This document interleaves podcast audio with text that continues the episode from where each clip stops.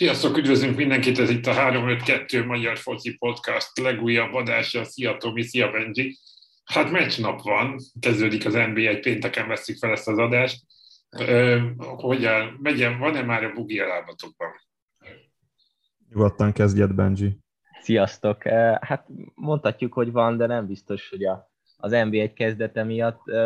Abból a, szemp, abból a szempontból, hogy nem tudom, nagyon furcsa az, hogy egyáltalán most kezdődik a bajnokság, ugye világbajnok évben vagyunk, minden bajnokság egy picit hamarabb kezdődik. Ennek kapcsán én nem is várok most még olyan hatalmas pörgést itt az első fordulóban, pláne úgy, hogy sok csapatnál azt érzem, hogy még nincsenek kész, és a felkészülés során még lehetett volna néhány meccs. Másrészt pedig ugye a héten rengeteg, és hát kvázi rengeteg, hát négy magyar csapatnak is uh, európai kupa meccse volt ezek után pedig nem feltétlen számítok arra, hogy a három továbbító magyar csapat most itt teljesen széthagyja magát a hétvégén, de ettől még jó, hogy kezdődik végre a bajnokság, és nagyon kíváncsi leszek rá. Én is egyébként hasonlóképpen gondolkodom.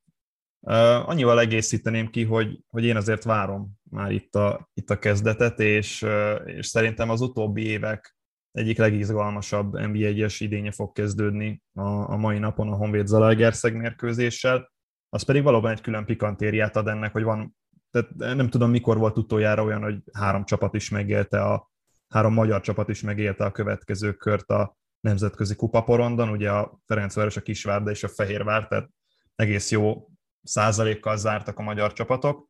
Viszont igen, ezek a klubok azért itt a, itt a szezon elején két frontos harcra kell, hogy készüljenek, és mondjuk, nem tudom, ha például a Kisvárda kereténél azért itt a mélységet tekintve náluk biztos lesz majd probléma ezzel kapcsolatban, hogy, hogy hogyan oldják meg, és lehet, hogy szezon első két-három fordulójában majd nem olyan eredményeket hoznak, és, és engem az például meglepett, hogy egyébként a Ferencváros puskás mérkőzést megrendezik, elsősorban a Ferencváros miatt, mert hát ők azért az előző szezonban alaposan kimaxolták azokat a lehetőségeket, hogy ne kelljen bajnoki mérkőzést játszani, bár azt hozzáteszem, hogy talán a három csapat közül azért a Ferencváros kerete az, ami, ami leginkább megengedheti magának azt, hogy egyszerre a bajnokságban és egyszerre a nemzetközi kupaporondon is hely tudjon állni. Lehet, hogy ez az oka annak, ez is lehet az oka annak, hogy nem halasztottak. Ugye, ha jól emlékszem, tavaly pont, pont ugyanilyen Puskás Fradi párharccal kezdődött az NBA 1 és akkor elhalasztották. Bár teszem hozzá, szerintem a Kisvárdának sem lesz most már nagyon sokáig mondja a kettős terheléssel lesz, majd ha odaérünk az Európa Konferencia Ligához, akkor megbeszéljük. Mielőtt azonban belecsapunk egy technikai megjegyzést, hagyd tegyek, nem szoktam ilyenekkel terhelni, nem szoktuk a hallgatókat, de csak annyi, hogyha az ember családi nyaralóban dolgozik, annak van egy előnye, meg egy hátránya, én élvezem az előnyét. A hátránya az, hogy lehet, hogy néha a külső zajok be fognak hallatszódni, ezért utólag is elnézést kérek, de csak ennyit, és térjünk is rá gyorsan a a Ferencvárosra, hiszen a Fradi ugye túl van a második BL fordulón, biztos csoportkörös most már az Európa Konferencia Ligában, bár azt nyilatkozta Dibusz Dénes, hogy nem fognak hátradőlni, nyilván nem az a cél, hogy az EKL csoportkörben legyen ott a Fradi, még annak ellenére sem, hogy ez lenne talán a legnagyobb esély arra, hogy akár február-márciusban is legyen magyar kupa résztvevő. De a lényeg az, hogy a Szlován ellen egy hazai vereséget követően kettő egyre kapott két hang a Ferencváros idegenben végül 4-1 lett, ugye az első fél időben 30 perc alatt már megvolt a, a 0-2, megvolt a továbbjutást jelentő eredmény, amire aztán jött egy szlovák válasz, és azért ott én azt gondolom, hogy egy kicsit lehetett amiatt aggódni, de majd szóljatok hozzá, hogy, hogy itt egy kicsit a fejekben zavar lehet, itt elképzelhető az, hogy az, a, a, a szlován meg, megérzi a gólszerzés ízét, és és sikerül ö, ö, még egyet akár betalálni, amivel megfordíthatják az állást, de szerencsére én már készültem, megmondom arra, hogy akkor még 30 percet maradunk, de a, a, az a rendes játékidő talán utolsó percében Adama Traoré góljával végül 3-1 lett, ami nagyjából eldöntötte a találkozót, akkor már a Szadzárafél nem tudott felállni, amit egy kontrából meglőttünk még egy negyediket, bátrabb játékot játszott a Fradi határozottan, mint az első meccsen, nekem ezt tűnt fel. Ti hogy láttátok, mi, mi, miben volt a nagy különbség a két meccs között? Nem, nem csak bátorságban, én ezt agresszivitásban mérném. Tehát a Ferencváros sokkal-sokkal agresszívabb volt a, a visszavágón Pozsonyban. némileg már-már durvaságban ment át azért egy-kétszer ez, ez az agresszivitás, tehát Botka Endre, amikor elmondta a mérkőzés után, hogy száz százalékig biztos volt abban, hogy kiállítják, akkor azért hát azért elgondolkoztam azon, mi van, hogyha Botka Endrét mondjuk a 32. percben kiállítják második sárgalappal, mert olyan vehemenciával ment bele a párharcokba. Visszatérve az első mérkőzésre, egyébként a Ferencváros szerintem kontrollálta azt a mérkőzést is. És ezt én azért mondom, mert hiába volt azért a szlován véde, védekezése nagyon jól összerakva, az öt, ötös lánc hátul nagyon jól működött a, a szlovánnál, és nagyon kevés területet adtak a Ferencvárosnak okulva a, a Tobel elleni párharcból, vagy párharcot megnézve. Azért sikerült ezt feltörni, és én azt mondom, hogy még a váltás után is meg lett volna, tehát ugye a szlován átváltotta bekapott gólt követően négyvérős rendszer, még akkor is meg lett volna a Ferencvárosnak a lehetősége arra, hogy lesimázza azt a mérkőzést. Aztán jött egy 5 perces blackout, melynek két kulcsfigurája egyrészt uh, Loncsár volt, a másik pedig, hát ha lehet azt mondani, akkor Anderson Essity, és mi a közösebben a két játékos, hogy ugyan, ugyanabban a pozícióban játszanak, mint Aysel Ayduni, akit lecserélt Stanislav Csercseszov. Számomra értetetlen volt az, hogy egyébként a három legjobb játékosát lecserélte Csercseszov az első mérkőzésen, és, és igazából mondhatni olyan szituációkból kapott gólt a Ferencváros igazából, amiben lehet, hogyha Lajduni van abban a szituációban, akkor nem történik meg. Ugyanez mondjuk Loncsár felelősségre volna, hogy miért kell 45 méterre a saját kapumtól háttal elkövetni egy teljesen felesleges szabálytalanságot. A második gólnál meg Anderson City elveszíti a labdát, és nem támad vissza megfelelő minőségben Stefan Loncsárral egyetemben, majd a Csakvetadze 45 méteren keresztül vezeti a labdát, hogy Kovácsevics rosszul lépjen ki, és e, igazából területet adjon a, a belépő Bárszegjának, aki pedig gyönyörűen kitekeri a hosszút, de a második mérkőzésen egy probléma megoldódott azzal, hogy Kovácsevics helyen, helyén Knuster játszott, aminek én nagyon-nagyon örültem, és, és megmutatta a holland játékos, hogy ebben a Ferencvárosban szerintem inkább kell vele számolni nemzetközi szinten, mint a, mint a bosnyákkal.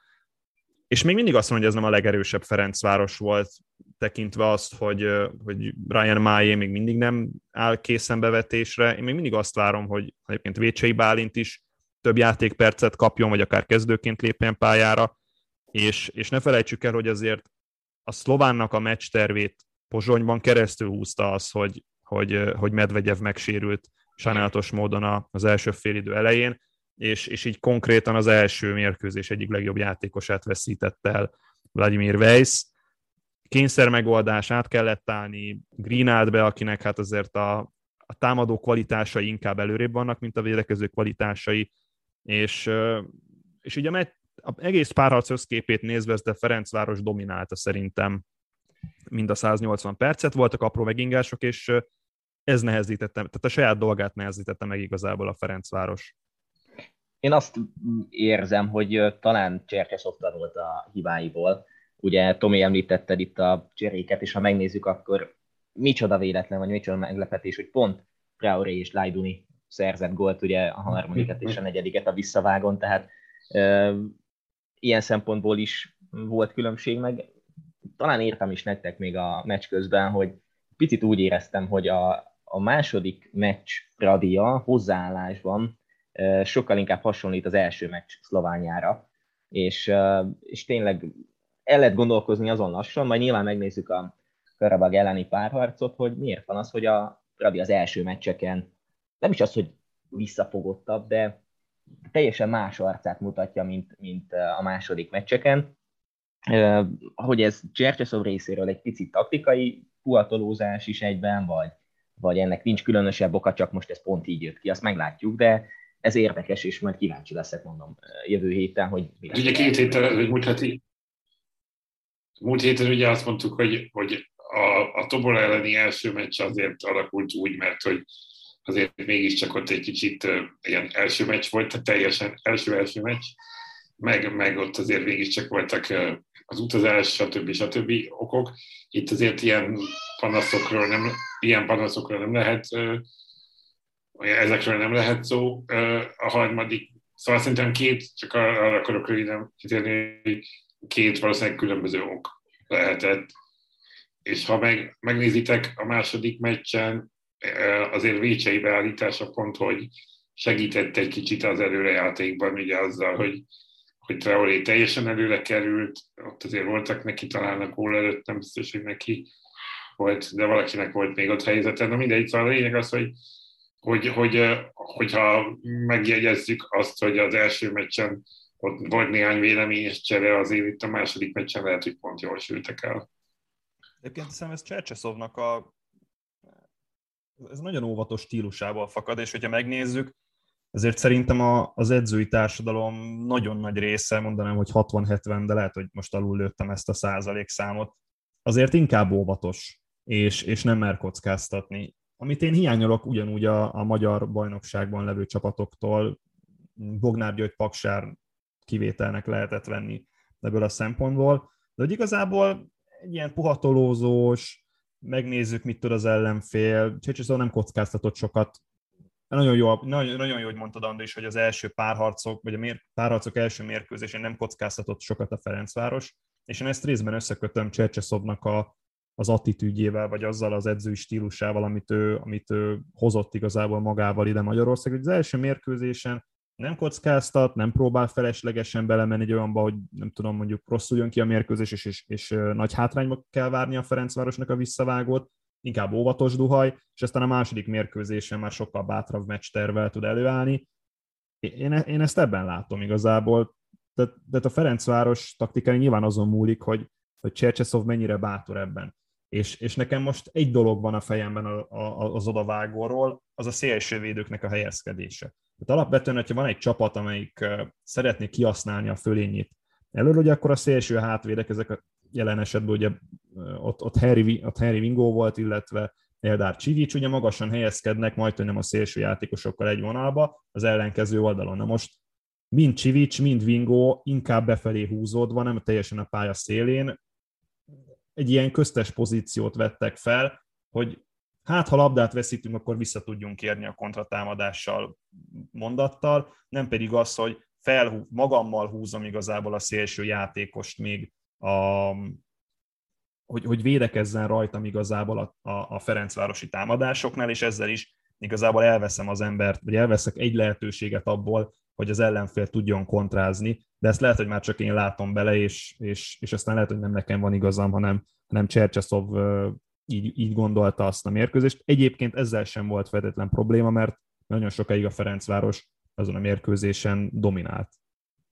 Én csak egyet akarok hozzátenni ebből a szempontból, ha már a szélsővédőket említetted, nagyon sokan, vagy én legalábbis olyan, sok olyan kommentet olvastam, ahol szittek Eller Csivicset, hogy miért nem Pászkal Órán játszik helyette. Amit Csivics, amit Csivics csinált az első uh, gólnál, ugye a Boli-féle gól előtt, az a beadás, az 10 per 11. Klasszis, Tehát az, az, az klassz. Meg eleve, eleve az utóbbi 30 év legjobb magyar bajnokságban játszó bal hátvédjéről beszélünk, tehát ezért. Igen. Az, hogy Pascal Loránnak volt négy-öt jó meccse a szezon végén, nyilván látszódott, hogy azért Pascal Lorán egy nagyon jó játékos és jó kaliber, de, de azért nem egy Eldár Csivics. Oké, okay, menjünk tovább, beszéljünk a következő fordulóról. Tudjuk, hogy a Karaban lesz a következő ellenfél, az azerbajdzsáni bajnokság bajnokáról van szó, aki a svájci bajnokot, az FC Zürichet verte. Ugye mi tavaly a playoffban, és a Ferencváros tavaly a playoffban kapott ki a, a Young Boys-tól, a bajnokok ligájában, az akkori svájci bajnoktól, és hát azért azt állíthatjuk, ahogy szerintem az előző adásban is állítottuk, hogy ez már egy következő szint lesz. A Karavag ugye az elmúlt tíz bajnokságból nagyjából kilencet megnyert, ha jól emlékszem, egyszer 2021-ben nyerte a Nyevcsi Baki, aztán tavaly visszaszerezte a bajnoki címet, és hát nézve a, nézve a Zürich elleni mérkőzések összefoglalóit, azt hiszem, hogy felkötheti a gatyát a Freddy különösen a csatár, az, a Kadi, Kadi nevű brazil csatár, azért ott lesznek gondok. Hogy látjátok az esélyeket? Hát nem, nem idézném azt, amit írtam a csoportban, miután megnéztem a mérkőzések összefoglalóját. A Karabag röviden tömören egy labdával domináns, nagyon-nagyon veszélyesen kontrázó csapat, amely gyakran épít azért támadózónában az egy az egy elleni szituációra, és erre megvannak a megfelelő emberik. előbb ugye említetted Kadi Borges, aki hát Vov, tehát nem tudok más szót mondani, ez egészen zseniális volt eddig a, eddig a, a két párharcban, amit vívott a, a Karabag, és egyébként, ahogy én néztem a mérkőzéseiket, nekem egy kicsit hasonlít a Ferencváros. Sőt, én kimerem jelenteni, hogy a Karabag játéka egyébként nagyon hasonlít a Ferencváros játékához, és nem vagyok abban biztos, hogy ez a Ferencvárosnak tetszeni fog, és jól fog esni. Szerintem a Karabag veszélyesebben kontrázik, mint a Fradi, annak ellenére, hogy a Ferencvárosnak is megvannak nyilván azok az emberei, akik adott esetben egy kontratámadást végig tudnak vinni. Lásd ugye, jó, nyilván a szlován elleni negyedik gól azért nagyon extrém példa volt, hogy ott, ott, ott, nyilván ott már mindent egy lapra feltéve támadta a szlován Bratislava, de hogy, de hogy konkrétan a Karabag a Zürich ellen a második mérkőzésen csak kontrából szerzett gólt és olyan minőséggel, olyan gyorsasággal viszik végig ezeket a támadásokat, ami, hát, ami, ami tényleg, tehát így, így káprázott a szemem, hogy úristen mondom, mit láttam most ezzel, tehát topligás szintű helyzet kihasználás volt a, a, a Zürich ellen, és topligás szintű tempóval vitték végig azokat a támadásokat, igen, a Ferencvárosnak én, én, én szerintem az egyetlen dolog, amivel itt, uh, itt lehet keresni valója, az a szlován ellen nyújtott agresszivitás, és most nem pozitív értelemben mondom az agresszivitást, tehát nem az, hogy agyon rúgják a, a, a karabag játékosait, hanem sokkal-sokkal több párharcot próbálnak megnyerni. Még ez sem biztos, hogy elég lesz egyébként ahhoz, hogy pariba tudjanak lenni az azeri bajnokkal. Milyen fura ezt kimondani 2022-ben, hogy a, a magyar bajnok pariban legyen az azeri bajnokkal, de, de szerintem ez a helyzet, és ennek a párharcnak nem a Ferencváros az esélyese, én ezt kimerem jelenteni, és ne lepődjünk meg, hogyha ebből esetleg egy, egy, egy kiesés lenne a Ferencvárosnak. Ugye három meccs alatt szerzett tíz gólt az, el, az előző három tét meccsén, tehát a, a Lech Poznan elleni egy nullás vereség után ugye 5-1-es győzelem a visszavágon, aztán egy 3-2-es győzelem a Zürich jelen az odavágon, és akkor így jött a hosszabbításban kicsikar továbbjutás legutóbb. Hát ilyen szempontból igen, nem tudom, hogy mennyit adnék százalékban a Fradinak a továbbjutásra, de, de amennyiben Csercseszov úgy gondolja, hogy jóformán változtatás nélkül ugyanezzel a kezdőcsapattal áll ki a szerdán, mint, mint amit, amivel most a szlován ellen, akkor én azt mondom, hogy, hogy nem úszhat el már az első meccsen a dolog. Viszont ha most az első meccsen jön egy két gólos vereség, akkor az nem biztos, hogy belefér. Tehát itt nem lehet azzal számolni már szerintem, hogy az első meccsen egy picit óvatosabbak vagyunk, és akkor belefér mondjuk egy, egy vereség, és aztán majd megoldjuk a visszavágón. Oda kell figyelni már, és, és, és én azt mondom, hogy ha, ha minimum döntetlenre lehozza a Fradi az első meccset, akkor, akkor tovább juthat. Az első meccs ugye kint lesz Bakuban, jövő szerdán, tehát másodikán este. 2,2-es odds a, a, a hazai győzelemre, és 3,40 a döntetlenre. És három hasonló körülbelül a, a Fradi győzelemre. Úgyhogy azért valószínű, valószínűbb a, a, a hazai győzelem. Itt tényleg az arány lehet a kérdés. Most azért lehet, hogy hogy itt van játsza a visszavágót a Fradi, bár, bár mondjuk tényleg az van, hogy vasárnap este még megvan a bajnoki, valószínűleg hétfőn elutaznak, még aklimatizálódnak a helyszínhez, kezden egy edzés és szerdán meccs. Most azért itt lehet annak, annak tétje, hogy amiről a bevezetőben is beszéltünk, hogy, hogy lejátszák azt a bajnoki meccset. Minden esetre az biztos, hogy egy, egy nehéz párharc lesz. De szóval talán menjünk is tovább, mert pirik pörög az időnk, és volt még három nemzetközi meccsünk tegnap este az Európa Ligában. Hát a három csapatból kettő tovább jutott, ami, ami jó hír. Ugye a Kisvárda és a Fehérvár jutott tovább. Puskás Akadémia pedig az első meccsen elszenvedett három gólos vereség után ö, otthon már nem tudott igazából mit kezdeni ezzel az állással, így ők kiestek. Viszont itt a, a felvétel előtt még itt beszélgettünk, hogy azért a Fehérvár játéka közel sem olyan, mint amit vártunk a forduló előtt, és nem csak azért, mert végül kikapott idegenben, hanem már a hazai győzelem ellenére sem. Szóval, hogy, hogy ennél azért több kell ahhoz, hogy még a következő forduló lehetséges, hogy meg lesz, majd megnézzük a pontos beosztást, de hogy egy Európa konferencia liga csoportkörhöz ennél több kell az egész biztos. Igen.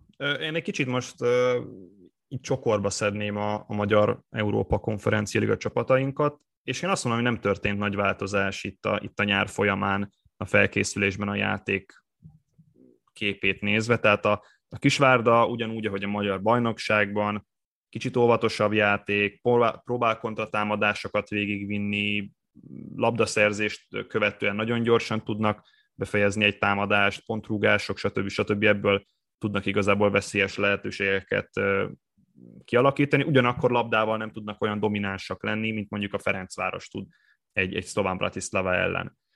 A Fehérvárnak továbbra is területmenedzsment területmenedzselési problémái vannak, egyszerűen a, a pálya közepén levő területeket borzalmasan osztják el, és hatalmas lyukak maradnak igazából az egyes területek, vagy a csapategységek között, és csak ilyen problémából kapták egyébként a gólokat itt a, a Gabal elleni párharcban, csak, csak ennek köszönhetően.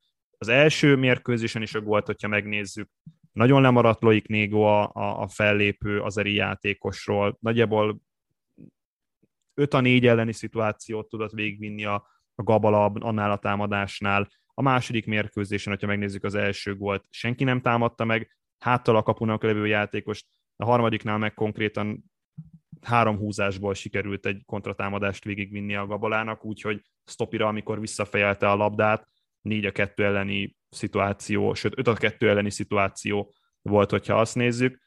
A Puskás Akadémiának pedig, hát most nem leszek finom, ez a, ez a beszari stílus, ez, ez igazából tökéletesen látszódott a Gimares elleni idegenbeli mérkőzésen.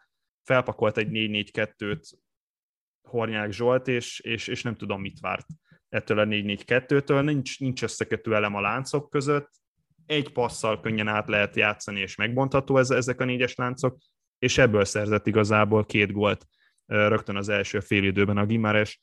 Tehát ha, ha csak szimplán azt nézzük, hogy, hogy a Ferencváros NB1-es bajnoki esélyeiből, vagy bajnoki esélyeit próbáljuk levonni ebből a három párharcból, akkor azt mondom, hogy idén a Ferencváros a 30. fordulóban bajnoki címet fog ünnepelni, és azért, mert a többi csapat egyszerűen nincs azon a szinten. Nyilván a Kisvárda és a Puskás keretügyileg nem veheti fel a versenyt a Ferencvárossal. Tavaly csodaszámba ment az, hogy tudták tartani a lépést, de az nyilván a Ferencváros hibáinak volt köszönhető, de ennek a Fehérvárnak egy ilyen kerettel, ilyen mélységgel egyszerűen bírnia kell a tempót, más kérdés, hogy a játék nem megfelelő, és nekem van egy olyan nagyon perverz elgondolásom, hogy a, hogy a Fehérvár és a Puskás most próbálja másolni a Márko Rossi féle magyar válogatottat, csak itt az edző személye az, az, az nem nyom annyit alatba, mint a magyar válogatottnál. Én azt érzem, vagy azt gondolom, hogy most menjünk úgy, hogy a kieső csapat, tehát a Puskás Akadémiánál csak akkor lesz előrelépés rövidebb, hosszabb távon, mondjuk európai szinten, hogyha edzőváltás következik, semmiféle, semmiféle előrelépést nem látok a, a játék színvonalában, minőségében.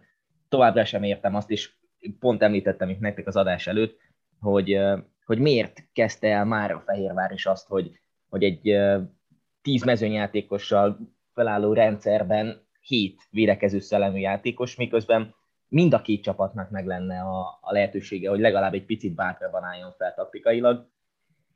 Most tényleg a, a, talán a, a Fehérvárnak az a szerencséje, hogy a következő fordulóban e, szintén nem egy túlságosan acílos ellenfél, ugye a Moldáv Petrokub következik. Mm, talán még ellenünk is meg lesz a továbbjutás, de, de tegnapi meccsen is azt éreztem, hogy ez egy picit, ez egy picit talán csalóka vagy becsapós párharc volt abból a szempontból, hogy hú, 4-1-es győzelem, és akkor mindjárt megoldódik a helyzet. Meglepett egyébként az, hogy, hogy hogy ilyen kvázi gyenge játékkal lépett tovább a, a Fehérvár. Én arra számítottam a felkészülés után, hogy, hogy végre egy, egy nyugodt, megfontolt felkészülés ö,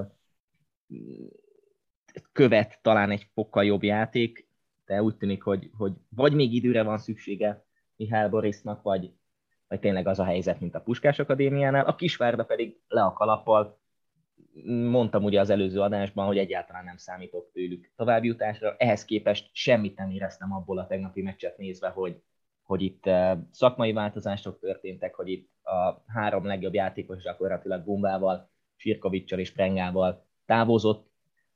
Mesenovics és Asani nagyon jól játszott, nyilván az ő jó formájuk sem tart az örökké valóságig, de, de én azt mondom, hogy már ezzel a továbbjutással túl teljesítették a, a küldetést. Aztán ki tudja, hogy a Mold ellen mire mennek, ugyanúgy esélytelenként vágnak a, neki a párharcnak, mint az én szememben vágtak a, az Almati ellen, úgyhogy kíváncsi leszek majd arra a meccsre is. Hát szerintem azért az, a, a Mold ellen nagyobb az esélye, esélytelenségi faktor, ha létezik ilyen kifejezés, azon meglepőd. Én az előző adás végén, ugye, amikor tippeltünk továbbjutókat, én továbbjutásra tippeltem a, a kisvárdát, most nem azért mondom ezt, hogy elhangozom még egyszer, hogy hármunk közül melyik, melyikünk tudta a pontos tipp, hanem azért, mert most... De azért jól esett, de azért jól esett Anna is az orrunk Valahogy egy, valahogy egy tapsvihart bevágunk majd ide. A adásmenet megkövetelte, hogy ezt elmondja. Tehát, hogy csak arra próbálok kiukadni, hogy a következő körben már azért biztos nem mondanám ezt én sem, ahogy ti sem.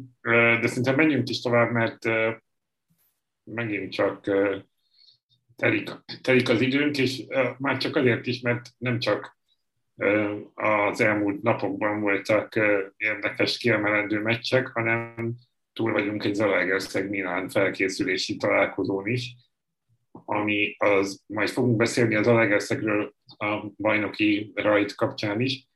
Kicsit azért érdemes a, arról is, hogy hát micsoda népünnepé történt. Zalaegerszegen az Zetefest keretében a közelben Ausztriában edzőtáborozó Milán látogatott ide, és ha sokan Zlatan Ibrahimovicsért mentek ki, akkor őket majd a, egy kárportási alapot hozunk létre a kedvüket, de azért voltak itt jó nevek, itt volt például Olivier Giroud, itt volt azért mégis ez egy felkészülési állomás csapatnak is, tehát hogy hogy, hogy sok cserével, nagy rotációval, ez, ez mégiscsak egy edzőmeccs volt, ahol a csapatot meg kellett nézni a, a, a vezetőedzőnek is, de hogyan látjátok, milyen, milyen tanulságai voltak ennek a túrának? Benji, te kezdjél, mert én az ördög ügyvédje leszek. Hát mindig az a nagy kérdés ebből a szempontból, hogy vajon mit jelent egy ilyen felkészülési meccs. Ugye az, hogy az, hogy győzelem van egy Milán elleni meccsen, felkészülési meccsen, az, azt nyilván nem kell magyarázni, tehát ez az örök közhely, ez, ezt most hozhatnám, hogy egy győzelmet soha nem kell magyarázni, de azért nézzük meg azt, hogy hogy állt bele ebbe a meccsbe az Ete is, hogy állt bele ebbe a meccsbe a Milán. Mm, itt is azt érzem, egy picit visszakötnék az előző gondolatmenetre, hogy, hogy annak ellenére, hogy most az ETE úgy megy neki a bajnokságnak majd, hogy egy Milán elleni felkészülési meccset meg tudtak nyerni. Nem biztos, hogy mondjuk a ma esti Honvéd elleni meccsen is győzelem lesz a vége. Az viszont nagyon tetszett, hogy Tominak majd a, az ördög ügyvédje szerepét egy picit enyhítsen most, hogy, hogy nagyon bátran álltak bele a meccsbe a játékosok. Lehetett volna tényleg az, hogy az első 25 percben teligatjával állnak ki egy mondjuk egy Giroud elleni párharcra, ehhez képest mondjuk Kánoki Kisnek a, a bíróval szembeni, meg az ellenféllel szembeni megnyilvánulásai, igazi csapatkapitányként viselkedett, stb.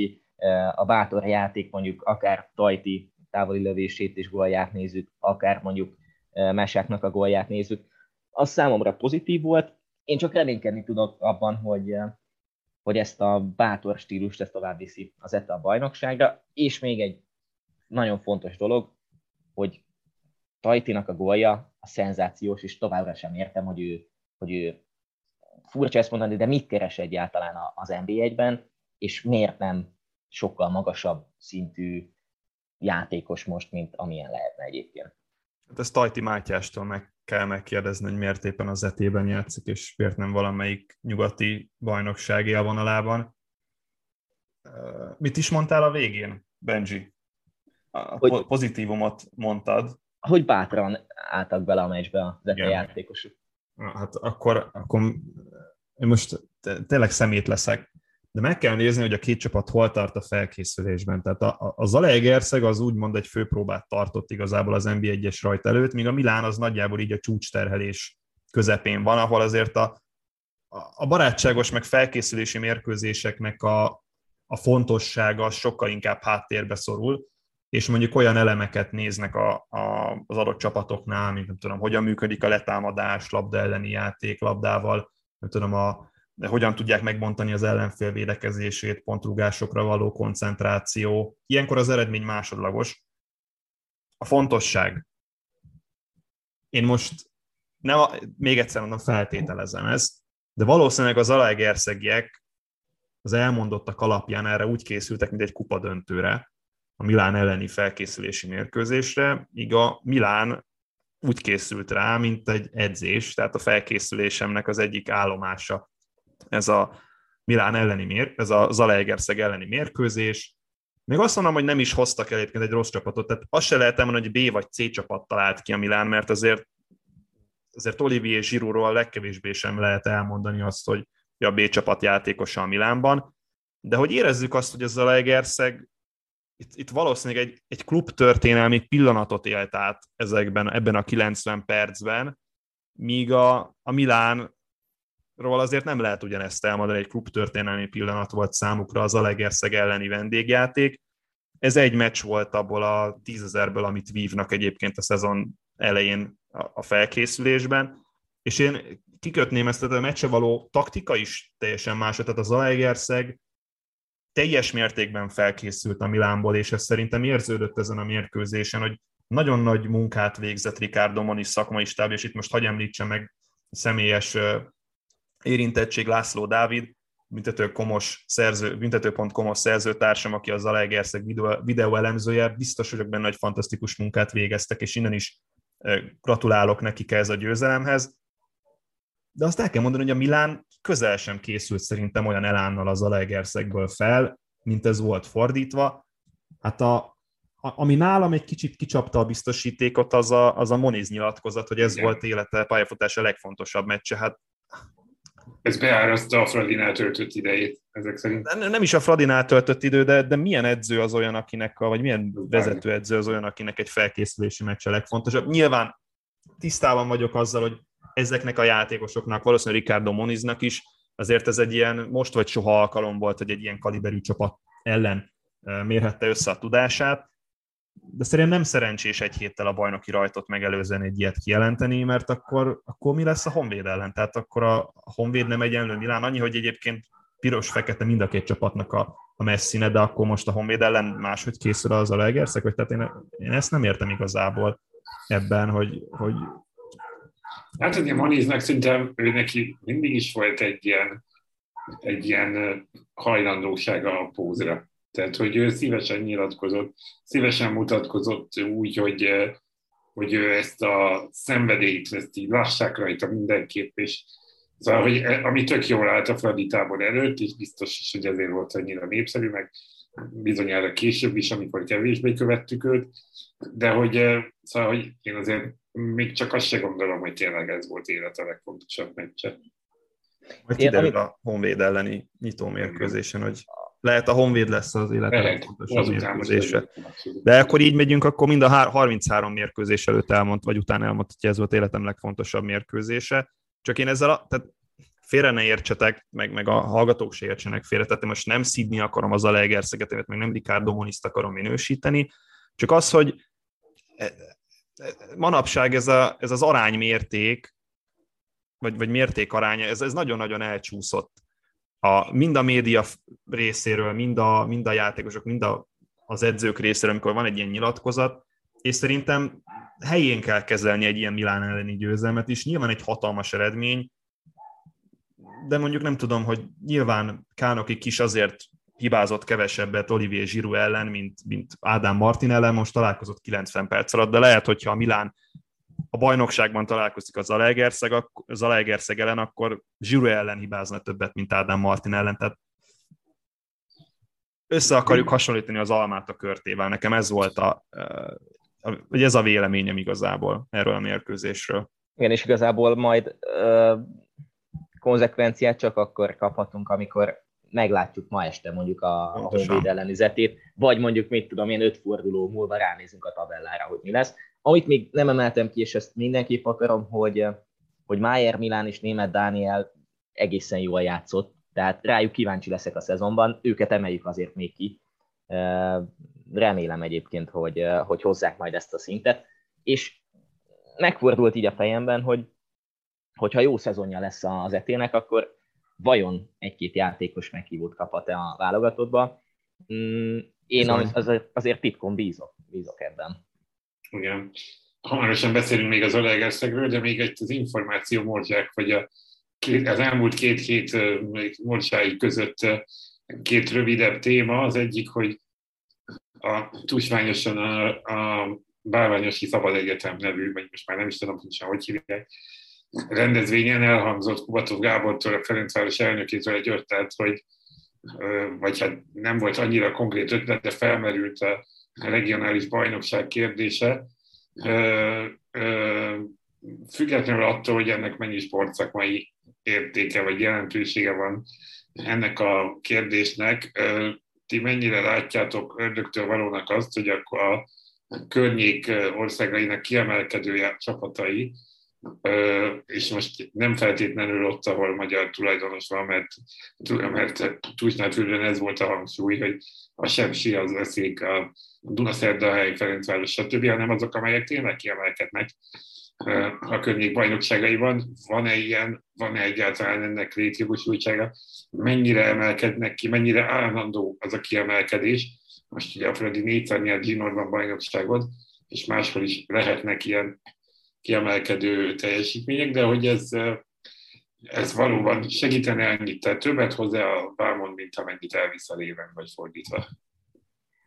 Ugye a kézilabdában van a Sehaliga, hogyha jól tudom, ami nagyjából egyébként hasonló szerepet tölt be itt a környező országokat nézve. Nem tudom, hogy a Veszprém az, az most már nem vesz részt talán. A... Volt, hogy részt vett, volt, hogy nem vett részt, mm, talán a legutóbbi évadban részt vett. Igen. igen. Na hát igen, kézilabdáról beszélünk.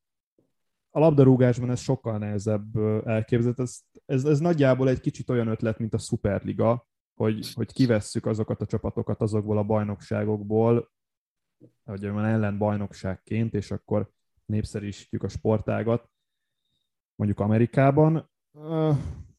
Ugyanez lenne a helyzet szerintem itt. Tehát most attól, mert a Ferencváros hétről hétre nem a Honvéddal, Újpesttel, meg a, nem tudom, a Kisvárdával küzdene meg, hanem a Dunaszerda helyjel, a Dinamo Zágrebben, meg a, meg a Partizán Beográddal, ott nem feltétlen lesz jobb a Ferencváros helyzete. Nyilván ez Kubatov Gábor azért mondja, mert ő elsősorban egy klub elnöke, nem futballszakértő.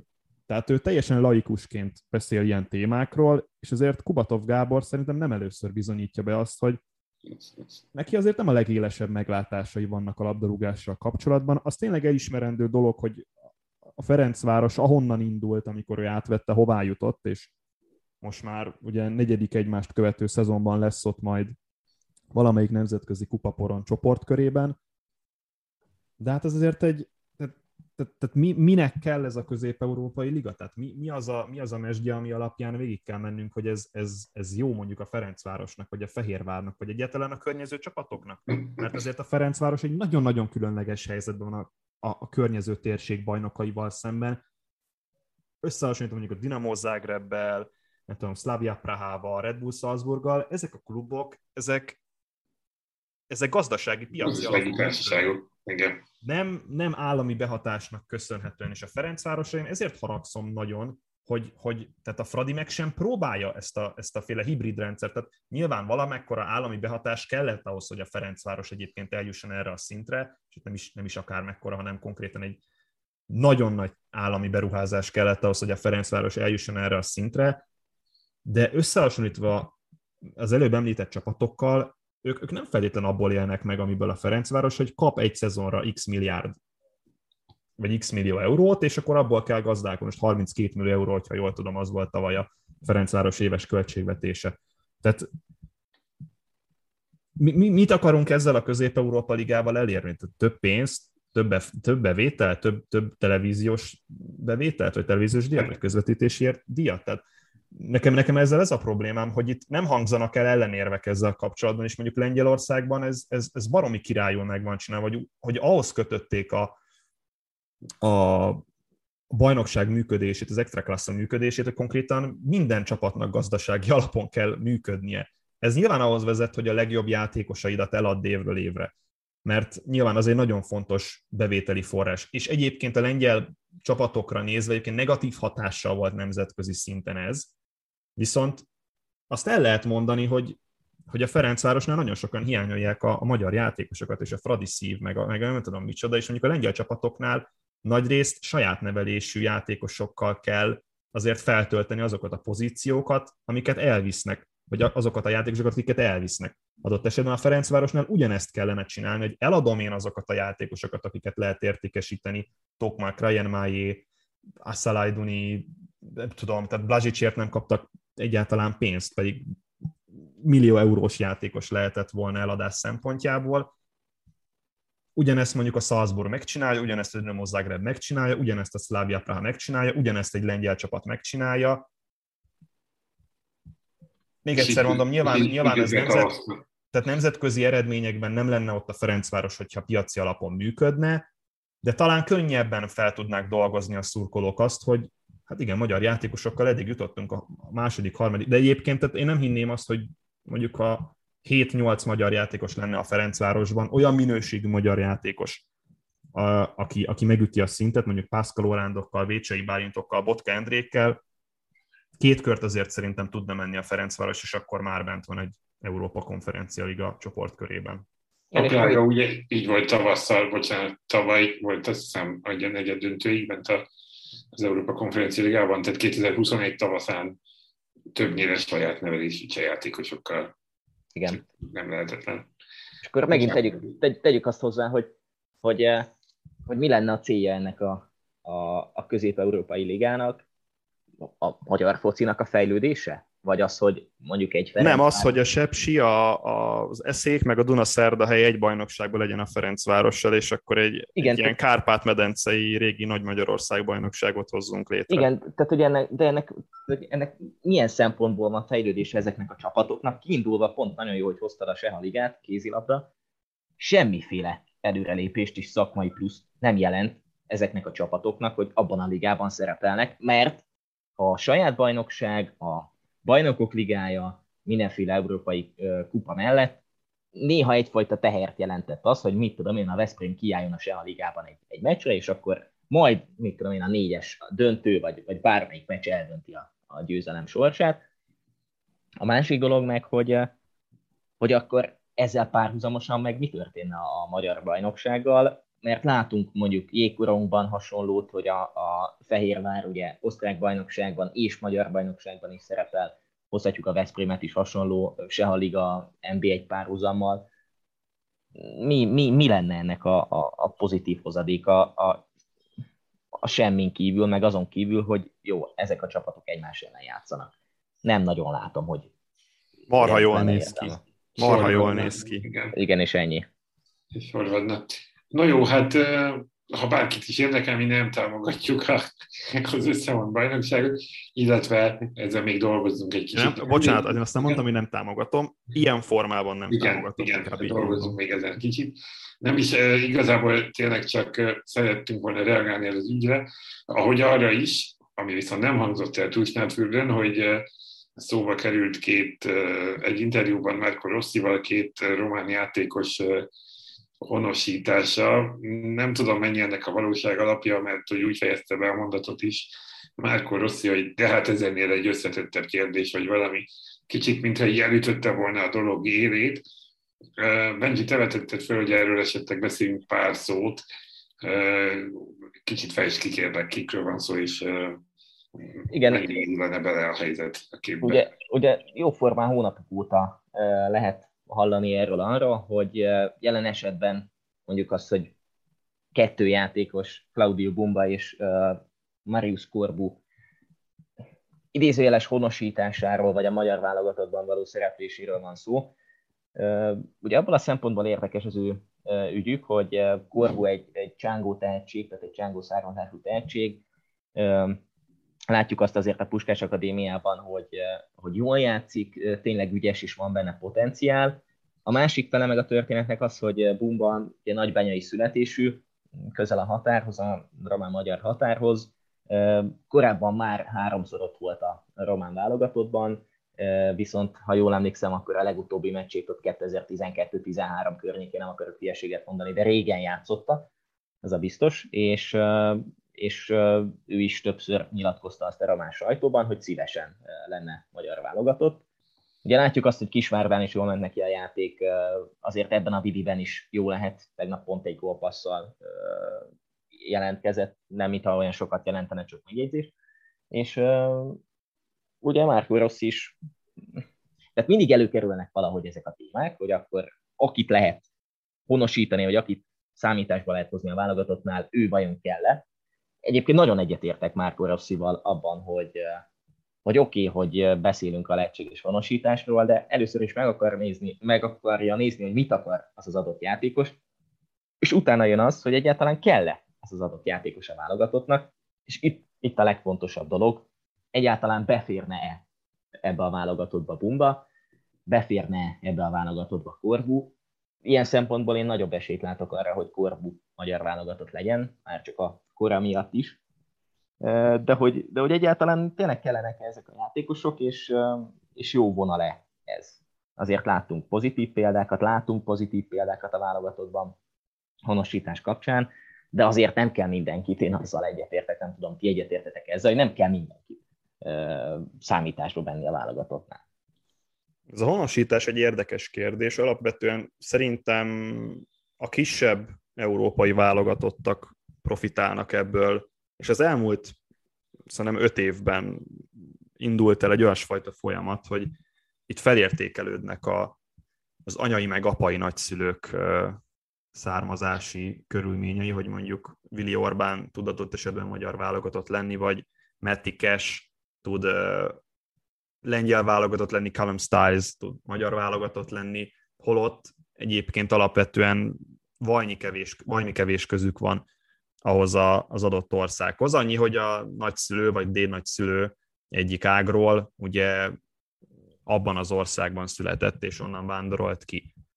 Na most az, az ugye másik fel, hogy például ugye a franciáknál látjuk azt nagyon sokszor, hogy adott esetben a játékosok egy, egy afrikai anyaországot választanak, vagy, vagy például most nem tudom, az angol játékosoknál volt ilyen, ugye Tarik Lemti, vagy Callum Hudson Odoi, ugye gánai válogatott színeiben fog szerepelni majd a világbajnokságon, és azt kell mondjam, most a magyar válogatottnál is elindult egy olyan dolog, vagy a magyar szövetségnek köszönhetően, vagy, vagy azt mondom, hogy a magyar válogatott helyzetének köszönhetően elindult egy olyan dolog, hogy azért rákényszerült arra a magyar válogatott, meg a magyar labdarúgás, hogy hogyan honosítva legyen egy Roik Négó, egy Willi Orbán, egy Callum Stiles, és adott esetben honosítva lesz majd egy, egy, egy Marius Kor, vagy Korbu Marius, ugye lehet így mondani, hiszen Csángó uh, magyarról van szó, illetve uh, Claudio Bumba. Most az adott kérdés, hogy, hogy mondjuk Bumbára és Korbura mekkora szüksége van a magyar labdarúgásnak. Ha engem kérdeztek, akkor, akkor Korbura azért nagyobb, mint Bumbára. Bumba azért bőven 25 felett van, és én nem vagyok abban biztos, hogy mondjuk ennek a magyar válogatottnak Claudio Bumbára van szüksége, sokkal inkább majd a későbbiekben egy Marius Korbura, hiszen azért elég sok tehetséges magyar labdarúgó van szerintem a sorban, hogyha már csak a középpályásokat nézzük, meg a kreatív játékosokat nézzük, aki majd idővel ugye bemutatkozhat a magyar válogatottban, és mondjuk már most a magyar NB1-ben kifejezetten jó szezonokat tudhat maga mögött. Hát igen, eljutottunk oda, hogy, hogy, hogy most már Márko Rossi is azért megválogatja azokat, akiket be tud válogatni, és szerintem ez egy, ez egy teljesen korrekt nyilatkozat volt tőle, hogy előbb azért nézzük meg, hogy ezek a játékosok mit is akarnak pontosan, mert csak azért ne honosítsunk négy-öt játékost, hogy volt egy-két jó idényük, és majd bekerülnek a magyar válogatóba. Nyilván Claudio Bomba egy nagyon jó futbalista, aki, aki nem hiába volt régebben magy- román válogatott, és nem hiába került Kisvárdáról Fehérvárra, azért azt, azt tegyük nagyon gyorsan hozzá, nagyon jó számokat produkált. csak hol hasznosítja majd Rossi Claudio Bumbát, melyik csapatrészben, hova tudja beilleszteni, hiszen ha azt nézzük, hogy most a magyar válogatott keretét, illetve kezd, alapkezdő csapatát megnézzük, akkor, akkor vagy Szoboszlai, vagy Sallai Roland helyére tudnánk elképzelni Claudio Bumbát, és akkor arról nem is beszéltünk, hogy ebben a pozícióban milyen más játékosok vannak előrébb nála a rangsorban. El lehet gondolkozni ezen. Én még csak egy mondatot tennék hozzá, hogy, hogy én nagyon szívesen látnám egyébként Korbut a magyar válogatottban, és ha jól tudom, akkor ő többször is kinyilvánította, hogy egyértelmű, hogy a magyar válogatottat választaná, és, és tényleg az a, az a helyzet, hogy ha van egy ilyen tehetséges magyar játékos, akkor miért ne játszana ő majd felnőtt szinten a magyar válogatottban. Én nagyon bízok egyébként abban, hogy, hogy ő, ő minél hamarabb bemutatkozhat majd. Ha hozza ezt a jó formáját, akkor, akkor minél hamarabb bemutatkozhat majd a magyar válogatottban.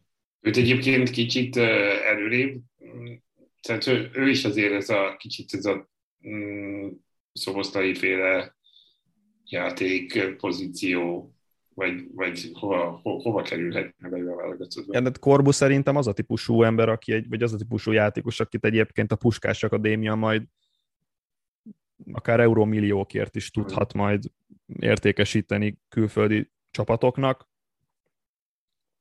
Azért ahhoz, hogy Korbu válogatott legyen, komolyabb számokat kell produkálnia szerintem a magyar bajnokságban. Legalább 15 kanadai pont, és akkor utána el lehet gondolkozni azon, hogy Marius Korbu egyébként esélyes arra, hogy magyar válogatott legyen, de jól tudom, hogy még csak 19-20 esztendős, tehát neki azért még bőven van ideje. Igen, meg, meg, meg az, a, arra is van még ideje, hogy egyáltalán kialakuljon, hogy milyen poszton játszik. Ugye Hornyák Zsoltnál játszott támadó középpályást, csatár, szélsőt, szóval még ez sem teljesen le tudod, hogy akkor hova is pontosan. Ugyanakkor ő magyar állampolgár is, tehát hogy már csak uh, sem kellene, úgyhogy uh, ennyivel, bár tudjuk, hogy ez nem, nem jelent problémát adminisztrációs szempontból, de a lényeg az, hogy ő valóban talán egy kicsit közelebb áll a válogatottsághoz. Meglátjuk, addig viszont elindul a bajnokság, ugye, mint említettük az elején, pénteken veszük fel ezt az adást, úgyhogy ma már a Honvéd Zalaegerszeg találkozóval megkezdődik a bajnoki szezon. Pár percben beszélnénk mindegyik mérkőzésről. A Zalegerszegről már beszéltünk eddig, viszont arról még nem volt szó, hogy ugye Moniz új edző érkezése mellett új sportigazgatója is van a csapatnak, Dragóner Attila, úgyhogy egy Ferencváros vonal megjelenik itt a vezetésben, és hát a Honvéd is új alapokon nyugszik, a skót háttérről már beszéltünk egy-két adással ezelőtt. Tehát két jelentősen átalakuló csapat, annyi különbsége, hogy amíg az Alegerszeg a tavalyi szezonban azért, hogy mondjam, a lehetőségeihez képest szerintem sokkal jobban játszott, vagy voltak nagyon jó időszakai, addig a Honvéd hat épp, hogy elkerülte a kiesést. Mit vártok ettől az elsősorban én a Zalegerszeg új összeállítására, új csapatra volnék kíváncsi, ott arra beszéltünk, hogy akár jó lenne látni egy-két olyan teljesítményt, akiket a válogatottba is meg lehetne hívni. Melyik csapat, amelyik jobban kerülhet ki ebből az átalakulásból? Nem hiszitek el, de velem szemben pont Franz Kafkának az Átváltozás című könyve van. És egyébként mindkét csapat átváltozott, ha azt nézzük a nyár folyamán. Reméljük, hogy inkább fordítva fog történni majd, és csótányból lesznek emberek, nem pedig emberből csótányok. Az Alegerszegen ez, ez, ez mindig, tehát az elmúlt években mindig megtörtént, hogy kicserélődött az egész keret, és nagyjából egy, egy, egy, egy kezdőcsapatnyi játékos távozott, és jött egy másik kezdőcsapatnyi játékos, amit az aktuális edző meg tudott úgy szervezni, hogy, hogy az kinézzen valahogy, és mondjuk Walter Robert egészen a negyedik helyig tudta elrepíteni.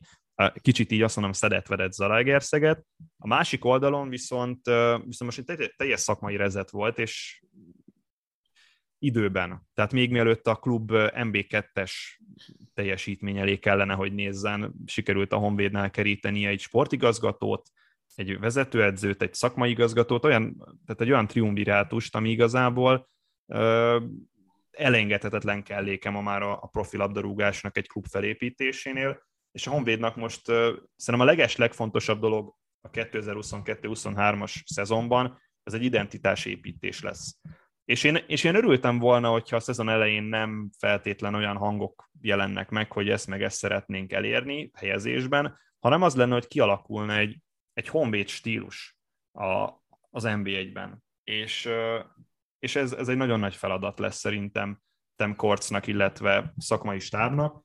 Még Zalaegerszegen, tehát, tehát mondanám, hogy váratlan dolog az, hogy Ricardo Moniznak egy teljesen új keretből kell főznie, amilyen van. Érdekes mérkőzés lesz, és, és valóban Dragoner Attila érkezése az Zalaegerszeghez, az talán elindított egy olyan folyamatot, hogy az Zalaegerszeg nem lesz arra rákényszerülve, hogy a szezon végén teljesen kicserélődjön a csapat, és egy stabil alapra tud majd másodéves kerettel építeni a Ricardo Moniza későbbében, amennyiben ő marad egyébként a vezetőedző Zalaegerszegen. Az etétől egy stabil bajnoki helyezést várok egyébként, mondjuk az első, hát talán 7-8 hely valamelyikén fognak szerintem végezni. Most a, a Honvéddal kapcsolatban ugye én mondtam talán a kettővel, hárommal ezelőtti adásban, hogy egy dobogós helyet is várnék. Hát erős lejtmenet van azóta így az én fejemben velük kapcsolatban. A felkészülési meccsek alapján nyilván nem lehet sokat leszűrni, azt majd meglátjuk ma este vagy a következő fordulókban, hogy pontosan milyen játékot mutatnak, de, de írtam nektek már tegnap este is a Batik Bencés közlemény után, hogy, hogy nem nagyon értettem ezt a történetet abból a szempontból, hogy, hogy oké, okay, hogy van egy, egy játékos, adott esetben csapatkapitány, vagy nem tök mindegy, hogy, hogy távozik, és megmondjuk neki, hogy nem számolunk vele az első keretben, de közben meg annyi ellentmondást tartalmaz ez a közlemény, hogy az első mondat rögtön azzal kezdődik, hogy versenyhelyzetet akartak teremteni Csirkovics leigazolásával.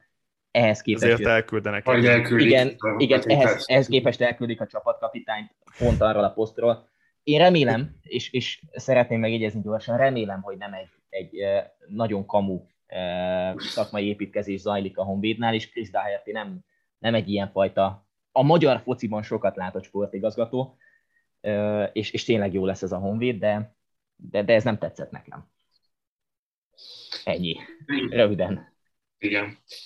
Menjünk is tovább, mert noha csak 12 csapatos az NB1, ezért lesz bőven meccs, mert hogy szombaton Kecskemét Vasas újonc rangadó, a két feljutó csapat játszik, de micsoda más háttér, ugye a Kecskemét a harmadosztályból került fel tavaly ilyenkor a másodba, aztán onnan az első osztályba, a Vasas pedig hát pár évet ott töltött, de jócskán megerősödött Csányi Sándor elnök tulajdonoslása, tulajdoná, tulajdonlása, van ilyen szó? Nem tudom, mindegy.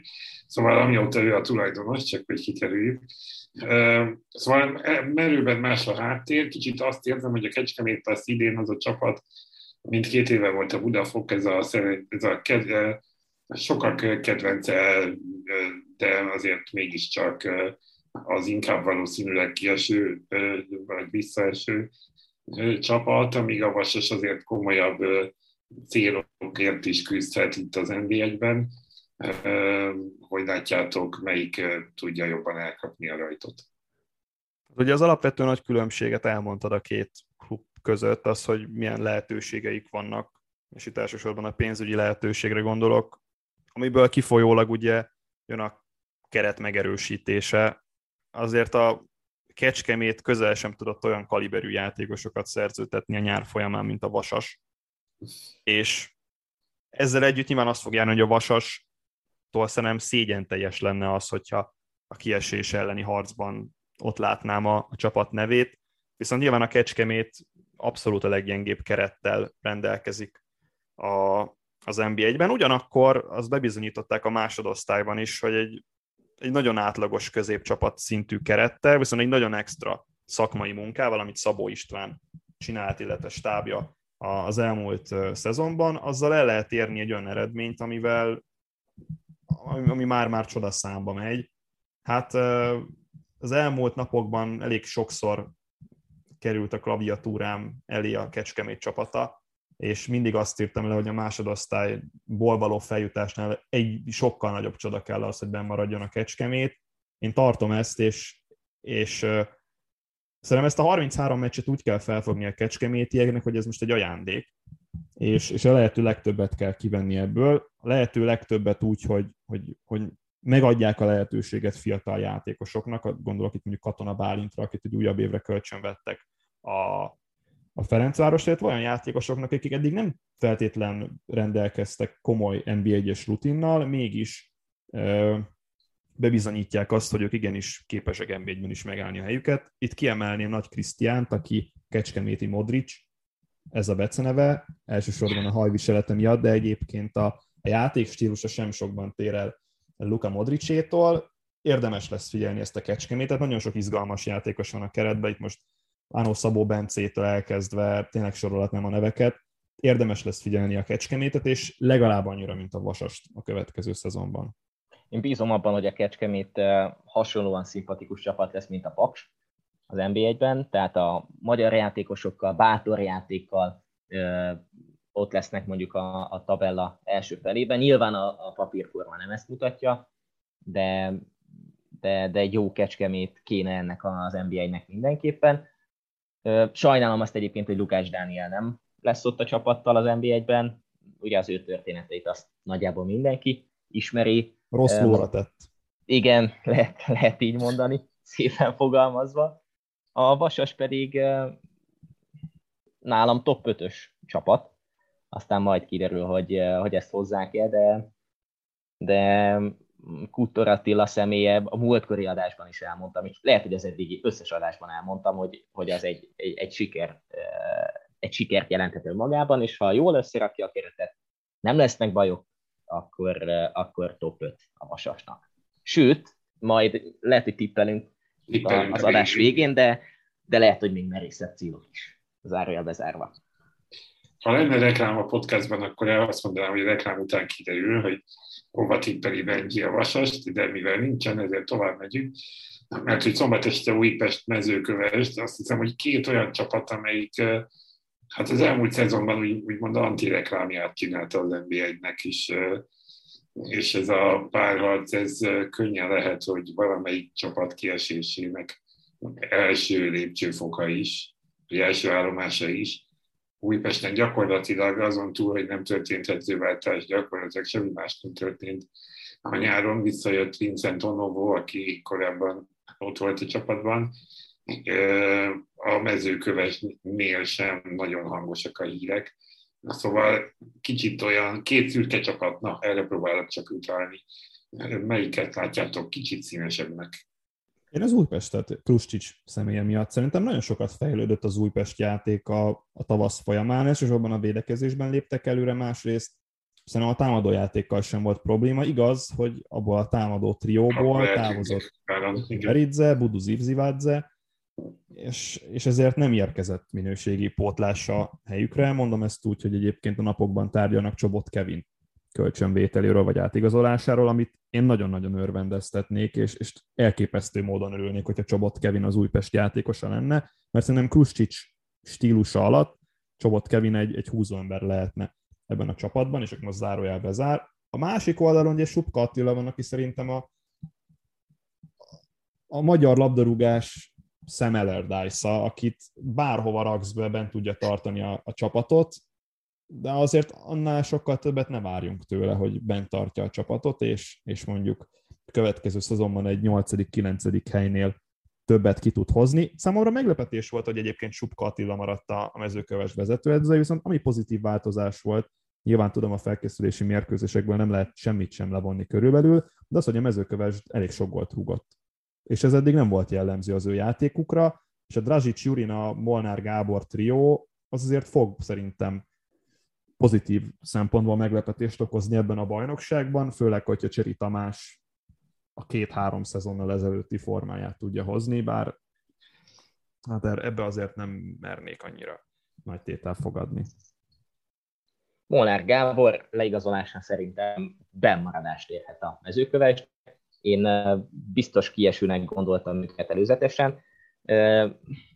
Abban viszont nagyon egyetértek veled is, hogy ez a két csapat tehát, hogyha, hogyha itt most először nem csak az első fordulót, hanem az egész szezont nézzük, fogalmam nincs, hogy mit várhatok az Újpesttől és a mezőkövestől. Tehát ez az a két csapat, akik, akikkel kapcsolatban megérzésem sincsen, azért, mert, mert tényleg az Újpestnél még nagyon formálódik ez a csapat, lehet ezt mondani, ugye a, a, az átalakulások miatt. Ugye várhatóak még játékosok, akik, akik érkeznek. Nem biztos, hogy, hogy itt az Újpesten mondjuk a nyár végéig a, az első nyolc hely valamelyikén fogunk találkozni. Nekem ez a megérzésem. A mezőköves pedig, hát nem tudom, szintén, szintén egy kieső jelölt továbbra is, de, de tényleg, amit Tomi mond, az kiindulva a felkészülési meccsekből, ha hozzák ezt a, ezt a, a Kutor Attila féle csoda óta nem látott, nem látott csapatot így, így gólszerzésben, akkor, akkor egy pozitív meglepetései lehetnek a bajnokságnak. Teszem hozzá, akkor ki fog kiesni. Tehát ebből a szempontból is izgalmas lesz a bajnokság. Igen.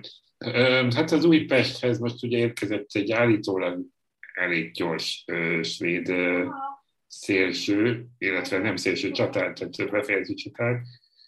Ugye Kroázé korábban nyilatkozta azt, hogy hát jó, jó, hogy ő itt van, de hogy kellene még a tempó azért az ő sebessége az kiemelkedett az Újpestéből.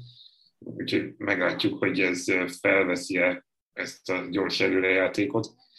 De menjünk is tovább, mert vasárnap is van három meccs, Kisvárda Debrecen, a délutáni kelet-magyarországi rangadó, a Kisvárdáról a nemzetközi kupa szereplés kapcsán már beszéltünk, de a Debrecenről eddig még talán a, a podcastban még, még, még soha holott új tulajdonos van egy francia tulajdonos személyében. Alapvetően átalakulni látszik itt is a csapat, több érkező is van. Talán Románcsuk, aki a, akit érdemes kiemelni. Várható-e, hogy elmozdul abból az állapotából, amióta ugye az MB2-be kerülés óta elég sok minden változás történt többször is a Debrecennél. Rögtön egy, rögtön egy típ változtatással kezdenék. Nem fog kiesni a Kisvárda, és azért, mert Révész Attila maradt a klub kötelékében. És szerintem a Kisvárda, ha nem is fog dobogóra állni a szezon végén, de ott lesz nagyjából a negyedik, ötödik, hatodik hely környékén. Debrecenben hasonló helyzet, mint a Honvédnál, tehát ott is egy, egy, ilyen teljes szakmai újraindítás történt, csak, csak éppenséggel Debrecenben azzal együtt, hogy szakmai újítás kezdődött, hogy a pénz csak így, így, így egyszerűen kispriccelt, és, és konkrétan boldog-boldogtalan légiós leigazolnak, ami, ami számomra egyébként negatív, mert tehát pont a Debrecen volt ez a csapat, amelyik az előző szezonban viszonylag bátran használta a fiatal saját nevelésű játékosait, és, és, és, és ezt, ezt, ezt most én nem tudom hová tenni, hogy, hogy, hogy most, most rengeteg pénz van, most, most ugye új befektető jött, ugye tavaly veszélybe került egyébként a klubnak, vagy voltak arról hangok, hogy veszélybe került a klubnak a, a, a jövője pénzügyi szempontból, most viszont most viszont én azt érzem, amit, amit korábban a Honvéd csinált így a, a sok pénz megérkezése után, most mindenkit leigazolnak, akit tudnak, és ez, ez azért nem mindig szokott elsülni jól. Lehet, hogy nyilván Debrecenben más lesz, meg azért Joao Janeiro személye szerintem a kisvárdai rövid időszakot nézve azért garancia lehet a sikere, meg előtte a szegedi időszakot nézve azért lehet egy, egy pozitív előrelépés az előző idényhez képest. A célok nagyon magasra lettek kitűzve, hogy év végén lehetőleg a Debrecen a nemzetközi kupa porondot érő pozíciókat érje el. Hát látnom kell az első mérkőzéseiket, hogy, hogy, hogy, hogy erről, erről komolyabban tudjak beszélni jelenleg nem látom magam előtt azt, hogy a Debrecen a... Igen. Nem, nem látom magam előtt, hogy a dobogóért küzdenek, és, és mondjuk nem a kiesés ellen. Hát nem nagyon értem, igen, én sem a Debrecen átigazolási politikáját, hogy miért kell a keretbe öt kapus, ebből három olyan kapus, aki bármelyik NB1-es csapatban védhetne, ugye most Megyeri Balázs érkezett. Grófot elküldik és... majd az utolsó pillanatban. Igen, lehet és ugye Rabina Alex, aki nagyon pozitív meglepetése volt az előző szezonnak, ő is ott van még a csapatban. Ugye van 12 védő a csapatban, hogyha jól számoltam, ebből négy új igazolás. Tényleg egy picit, mintha FIFA-ban így igazolgatnád a játékosokat, és akkor majd, Bocs, majd bocsánat, valami... Bocsi, hogy félbeszek, azért a védelmet meg kellett erősíteni, én ennek helyt adok. Igen, csak... Az más kérdés, hogy, hogy igen. Csak kikkel, vagy hogyan. Tehát, hogy nézzétek, hogyha, hogyha sikerül összerakni ezt a debreceni védelmet, akkor megértem ezeket az igazolásokat, csak közben lehet, hogy elfért volna egy, egy olyan csatár, aki nem egy hónap után távozik, ugye Ante Herzog volt az, aki a, a tulajdonos váltás következtében távozott, és így megint az a helyzet, hogy, hogy védelemben megvan létszámra és talán minőségre is, most már Aloki ki tudja, középpályán talán szintén az a helyzet, de elől megy azért olyan nagyon nem remekelnek, majd meglátjuk, hogy Dorian Babunski hoz-e mondjuk 10 gól fölött a szezonban. Hozhat. Igen, igen egyébként. Igen. igen. Ö, ennyi a Kisvárdától, meg én is stabil bennmaradás. Még azt sem tartom elképzelhetetlennek, hogy megint dobogósok lesznek, ha hozzák tényleg ezt a akár tegnap is látott formát. Oké. Okay. Vasárnap aztán Paks Molfehérvár, ez lesz a korai esti program. A Fehérvárról szintén beszéltünk már ma, a Paksról pedig korábban. Szerintetek, ha Wagner Robert át tudja úgy venni ezt a csapatot, mondjuk zöggenőmentesen a Bogner időszak után, akkor, akkor lehet-e itt a, a, a Paks ismét ott a, a, a the rest of the best, vagy the best of the rest, bocsánat fordítva. Tehát, hogy a nagyok utáni következő egy-két csapat között. Hmm. Ebben nem nagyon sok kérdés van a paksal kapcsolatban, hogy a klub, klub identitásával együtt azon kívül, hogy ugye csak magyar játékosok lehetnek, benne volt a klub identitásában az, amit Bognár, Bognár György játszott a paksal. Vagy Bognár Györgynek volt az a identitása, hogy trollkodik az NB1-ben, és konkrétan mindent egy lepra feltéve támad, és egy ilyen, egy ilyen nagyon unortodox, magyar bajnokságban unortodox stílussal próbál ö, alkotni az NB1-ben, és ezt most ő magával viszi az MTK-hoz. Waltner Robert mennyire tud alkalmazkodni egy ilyen közeghez, ahol konkrétan megvan szabva igazából egy irányvonal. Ha egyáltalán megvan szabva ez az irányvonal, mert én most azt kezdem észrevenni, hogy azt gondolom, hogy, hogy Szerintem ez inkább Bognár György identitása volt, mint sem a Paks identitása. Így összenőtt ez a kettő, de szerintem el kell különítenünk azt, hogy, hogy eddig volt a Bognár korszak, Bognár korszak, és most jön a Waltner korszak, ami, ami szerintem egy letisztultabb, egy kicsit kevésbé kapkodós, egy, egy talán megfontoltabb paksot fog ebből létrehozni. Azt nem gondolom, hogy ugyanannyi gólt fognak szerezni, mint az előző bajnokságban, és szerintem a gólok aránya is jobban el fog oszlani csapategységeken belül. Aztán ki tudja, lehet, hogy én járok rossz úton, és a Paksnak az a, az a felfogása, identitása, futballfilozófiája, amit, amit láthattunk az elmúlt két évben, és Waltner mondjuk ez most csak egy kellék lesz idézőjelben, és, és ő is folytatja majd ezt a, ezt a fajta játékot, amit láttunk Bognár Györgytől. Varga Barnabás érkezésével jött egy olyan pótlás, amit, Szerintem lehet Ádám Martinos hasonlítani, hiszen tavaly Varga Barnabás egy, egy full védekező csapatban érte el 13 gólt, jól lehet, nyilván ennek nagy részét büntetőből érte el, de ez most lényegtelen, hogy Pakson is adott esetben Varga Barnabás akár hozhat egy hasonló szezont, mint az előző szezonban. Azt nem gondolom, hogy szerint, tehát ahhoz, ahhoz túl, túlságosan sokat erősödtek a riválisok, hogy a Paks egy nagyon-nagyon szoros középmezőnyben szerintem a, a best of the rest legyen és ezért mondom azt inkább, hogy szerintem a Paks idén nem lesz benne a top 6-ban, de ezt csak így nagyon-nagyon halkan próbálom megjegyezni. A Fehérvárnál meg elmondtam én a, én a problémáimat, hogy szerintem az, hogy Mihály Boris maradt az edző, azzal nem oldottak meg semmifajta olyan problémát, ami korábban fennállt Szabics Imrénél, Carillónál, és így most végig mehetnék egészen Márkó Nikolicsig igazából a neveken, mert mert nem, mert nem oldódott meg a probléma ezen a nyáron, és ezt láthattuk a, a legutóbbi két Gabala elleni mérkőzésen. Úgyhogy a Fehérvár, hogyha, tehát a Fehérvár nem fogja tudni szerintem megszorongatni a Ferencvárost, és pont ezért. Igen, egyébként a, ha nem láttam volna a, a Gabala elleni két meccset, akkor még azt is gondolhattam volna, vagy gondolhatnánk, hogy hát igen, a, lehet, hogy a Vidi megszorítja most a Predit ebben a szezonban, és akár bajnok is lehet, hát ez nem biztos, hogy így lesz. A Paksnál meg meg Varga Barnabás valóban a, a Hán János és Ádám Martin 2.0 lehet, Kádár Tamás érkezése lehet, hogy pozitív lesz, ugye abból a szempontból dicsérjük meg a Paksot, hogy kilenc felkészülési meccset játszottak, ebből hetet megnyertek és két döntetlent játszottak. Ugye mondtuk azt többször ebben az adásban, hogy nem biztos, hogy sokat lehet leszűrni a felkészülésből, azért ezekből a meccsekből már azért építkezhet a Paks. Kiesni nem fog a Paks, az biztos. Walter Robertet én egy, egy nagyon jó edzőnek tartom abból a szempontból, hogy hogy ezt a csapatot szépen fogja trenírozni, és hogyha egy, egymásra talál jobban az edző és a csapat, mint mondjuk akár a Waltner féle játszott, akkor, akkor ebből még egy meglepetés szezon is lehet. Azt viszont érzékeny veszteségnek tartom, hogy, hogy Ádám Martin távozott, még hogyha itt Varka Barnabást dicsérjük is, lehet, hogy ott a gollövésben néha hiányozni fog azért egy pici minőség is, pláne hozzátéve azt, hogy ugye Bognár István sincsen már a csapatban. Ugye a, a, nem csak, hogy az Arishoz szerződött az előző fél évben, hanem most meg végleg távozott, úgyhogy eh, ebből a szempontból lehet, hogy a Paks egy picit visszaesik, meglátjuk.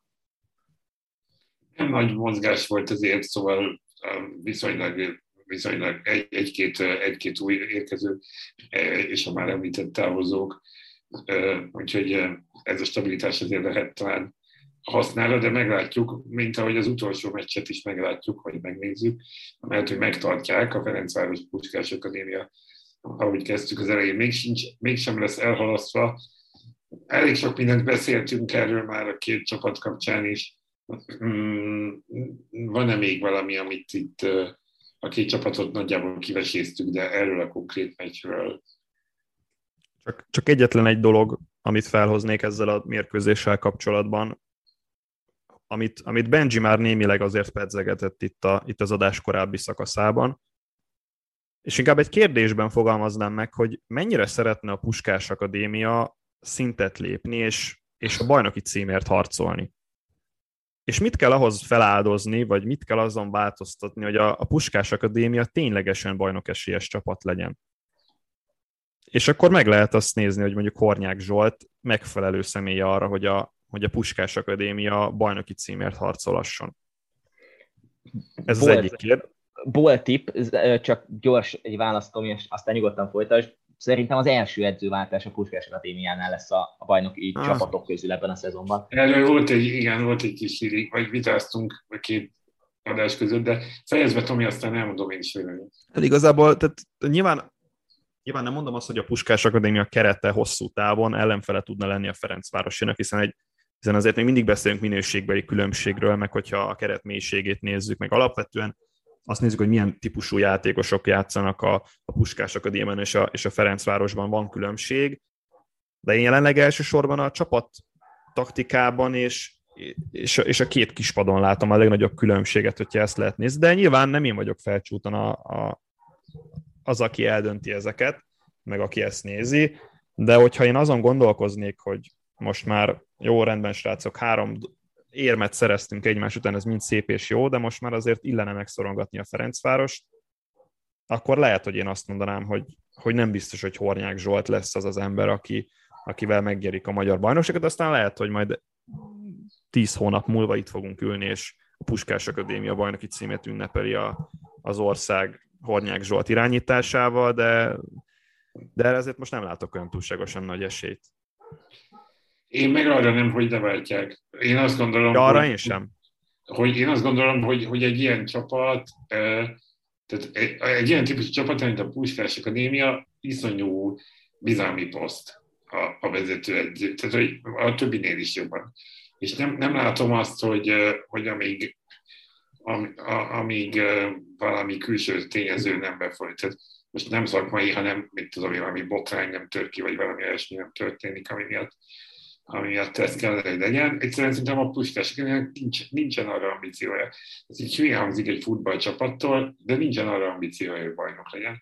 Tehát amíg, amíg, amíg egy olyan stabil szurkolói háttérrel rendelkező klub, mint az NBA-nek a kétharmada, vagy fele mondjuk, ott, ott van egy ilyen elvárás, addig az ország, hogy az NBA egy legkisebb településében erre egyszerűen nincs meg ez a, ez a háttér, nincs meg ez a bázis.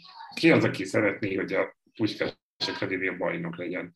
A csapaton kívül mondjatok még valakit. Tehát én nem nagyon látom ezt a, de ha az van az a baj, hogyha kimondanám a nevét, akkor megszűnne okay, ez a podcast, biztos. és lehet, hogy az egész csatorna biztos az Eurosport kódolva lenne Magyarország Igen. területén, úgyhogy inkább csendben maradok. Én, én abban látom az, az egyedüli eh, lehetőséget, hogy, hogy Hornyák Zsoltot leváltsák, amire egyébként mindig látok esélyt, hogy, hogy rosszul kezdik a bajnokságot, és mit tudom én, szeptemberben, októberben a mondjuk a kieső helyek valamelyikén fog állni a Puskás Akadémia, és ebben az esetben viszont, ahogy egyébként rezgett uh, Hornyák Zsolt alatt uh, a, a, nem tudom, két évvel ezelőtt, talán nem akarok hülyeséget mondani, amikor hasonlóan voltak bajok. Uh, az, azt nem biztos, hogy megint uh, átviszeli, vagy ismét túléli a kis paron. tip következik, megveri a puskás a Fradit az első fordulóban. Nem fogják kirúgni Hornyákot. Lehet, igen. Mert Fradinak csak mindegy ez a meccs, igen. Majd, hogy nem a BL selejtező előtt. De akkor jó is, hogy tippelni kezdtünk. Lezártuk az NBA egy első fordulóját, és akkor zárásként jöjjünk néhány tippel. Bajnok és dobogósok. Ugye ezt már két adással ezelőtt tippeltünk egyet, most már majd tényleg fel fogom írni, hogy legyen erről egy nyilvántartás. Én mondja, Tomi. Ferencváros lesz a bajnok. Hát, biztosan megyek, szerintem Fehérvár és Puskás Akadémia lesz a további sorrend. Uha. Uha, huha. A Fradi lesz a bajnok, az 99 százalék nálam. Mm.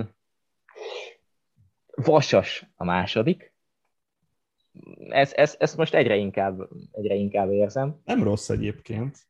És hát Fehérvár, én azt mondom a, a harmadik helyen, és, és most, most ezt érzem. Andris? Hát én a Fradi bajnoki címe mellett én nem osztanék ki második és harmadik helyet legszívesebben mert hogy tényleg nem nagyon, tehát hogy akkora a különbség, de én azért még mindig jobban érzem azt, hogy hasonló eredmény lesz a tavalyihoz. Tehát, hogy a, ahogy a Kisvárda gyakorlatilag tavaly sem volt jobb, illetve jobb volt, ezt megbeszéltük, hogy kik mentek el, de hogy, de hogy nem, de hogy én még azért látok arra esélyt, hogy egy hasonló szezont megfusson, amit te is mondtál, azt nem tudom, hogy amiatt, hogy ott mellett Révész Attila, de azt mondanám, hogy, hogy csak, hogy mást is mondjak, tehát Fehérvár, Kisvárda, a kettő-három, én ezt látom most jelenleg. De akkor beszéljünk még a kiesőkről, kik lesznek a kiesők. Kecskemét, és legyen az a Legerszeg. Wow. Hát mezőköves, és és, és, és hát, ha megkínoztok, sem tudok másik csapatot mondani, de, de most valamiért egy ilyen, egy ilyen első, első megérzés, és tudom, hogy más mondtam, de paks. Uh-huh. Jó, akkor én pedig mondom a kecskemétet és a mezőkövestet, hogy körbeérjünk. Uh, mire tippelünk még? Gól királyra. Kenán Kodró. Kenán Kodró. 20-25 között rúg. Én is őt kapásból. Akkor én meg uh, kit mondjak? Nem nagyon tudok mást én sem. Lehet olyat, hogy mindhárman ugyanazt mondjuk? Persze, mi, hogy ne lehet. Lehessen. Jó, és a fiatal, a legjobb fiatal játékos? Nekem ezen még gondolkoznom kell, Benji nyugodtan. Én, én német Dániát mondom. Hm. Ugye 18 éves, még, még mondom, amikor arra gondoltam az adásban, hogy, hogy a magyar válogatottba meghívót kaphatnak páran az etéből, Tajti Mátyásra is rá gondoltam konkrétan. Uh-huh. Az benne van, igen. Ja, az a helyzet, hogy most a megváltozó szabályok miatt azért el lesznek kényszerülve a klubok financiális okok miatt, hogy szerepeltessenek fiatal játékosokat, és emiatt vagyok nehéz helyzetben, de de így az előző évben látott benyomásom alapján én, én Imbor Patrikot mondom a legnagyobb elfogultsággal, aztán lehet, hogy nem lesz igazam. De, de most én Imbor Patrikot mondom. Ő is elhangzott az előző adásban. Én pedig akkor nem már említett Korbut. Meglátjuk, hogy mennyire, mennyire válik be. És még egy, még egy erős, erős, erős boltippünk még hátra van talán. De egy bármilyen kategóriában? Abszolút igen, kategóriában? Ab, abszolút kategóriában. Én azért is vetettem fel a témát, mert eh, így kapcsolódva egy picit az előző gondolatmenethez, én azt mondom, hogy, hogy eh, bár most ugye a csütörtöki meccsen megsérült Szolnoki Rolandal együtt, de Nagy Zsolt külföldre igazol ebben a szezonban a Puskás Akadémiától. Bátor, bátor. Szerint erősen volt. Igen, igen, Hú, igen. Ez, ez nagyon-nagyon volt. Szerintem az én volt tippem erre a szezonra, hogy három játékos is bemutatkozik a magyar válogatottban az NB1-ből. Tajti Mátyás lesz az egyik, a másik Csongvai Áron. Hoppá, hoppá. És szerintem a harmadik Szabó Bálint a Paksból. De, de az első kettőben biztos vagyok, a, a harmadiknál a változás jogát fenntartom, hogyha, hogyha úgy alakul. És, és nem teszed hozzá plusz egyként, hogy Novotny Soma is be fog mutatkozni. Hát ő nem fog mutatkozni a válogatottban. Oké, okay, akkor én egy, egy bold-bold tippel zárom a mai adást. Tulajdonost vált az Újpest. Zárója bezárva. A Halóta magazin podcastját hallottátok. Sok-sok focit kívánok a következő hétre mindenkinek. Tokis Tamást, Nagy Benyamint és Sergőzi Andrást hallottátok. Sziasztok! Sziasztok! Sziasztok!